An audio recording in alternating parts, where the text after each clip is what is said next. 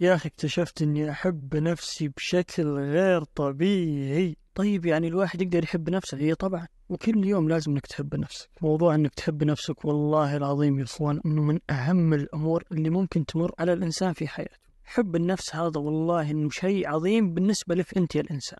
والله إنك بمجرد إنك تحب نفسك أقسم بالله العظيم يا إنك يا ولد تلقى القناعة، تلقى الثقة، ما عاد تهتم بآراء الناس، ولا عاد تهتم بنظرة الناس لك، ولا عاد يعني تفكر أكثر شيء يعني تفكر فيه صراحة اللي هو نفسك.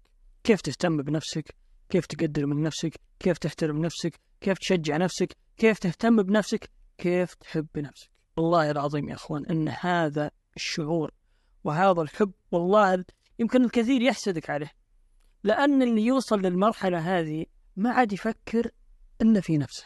تمام؟ يعني ما هو أقول لك تكبرا أو شوفة نفس، لا، بس يحاول أنه يبني نفسه. تمام؟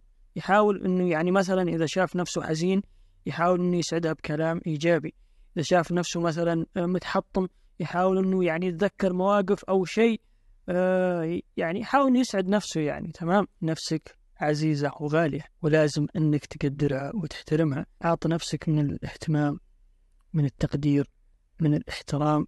تمام؟ هذا ما هو شيء عيب أبدا إن الواحد يهتم بنفسه ويحب من نفسه ويقدر من نفسه ويحترم بن... ويحترم من نفسه، بل بالعكس هذا راح يرفعك ويرفع من قدرك لنفسك. طبعا هذا أولا، فحب نفسك واهتم بنفسك، ولا تسمح، نصيحة نصيحة اسمعها مني، لا تسمح لأي إنسان يقلل من قيمتك ويشكك في نفسك ويقول لك إنك يا أخي أنت بسيط، أنت ناقص، أنت مدري إيش. لا، أنت أدرى بنفسك وأنت أعلم بنفسك، وأنت لك الأحقية في أنك تعرف نفسك وتعرف قيمة نفسك. فحب نفسك، اهتم بنفسك، احترم نفسك، قدر من نفسك، مو بس حب نفسك.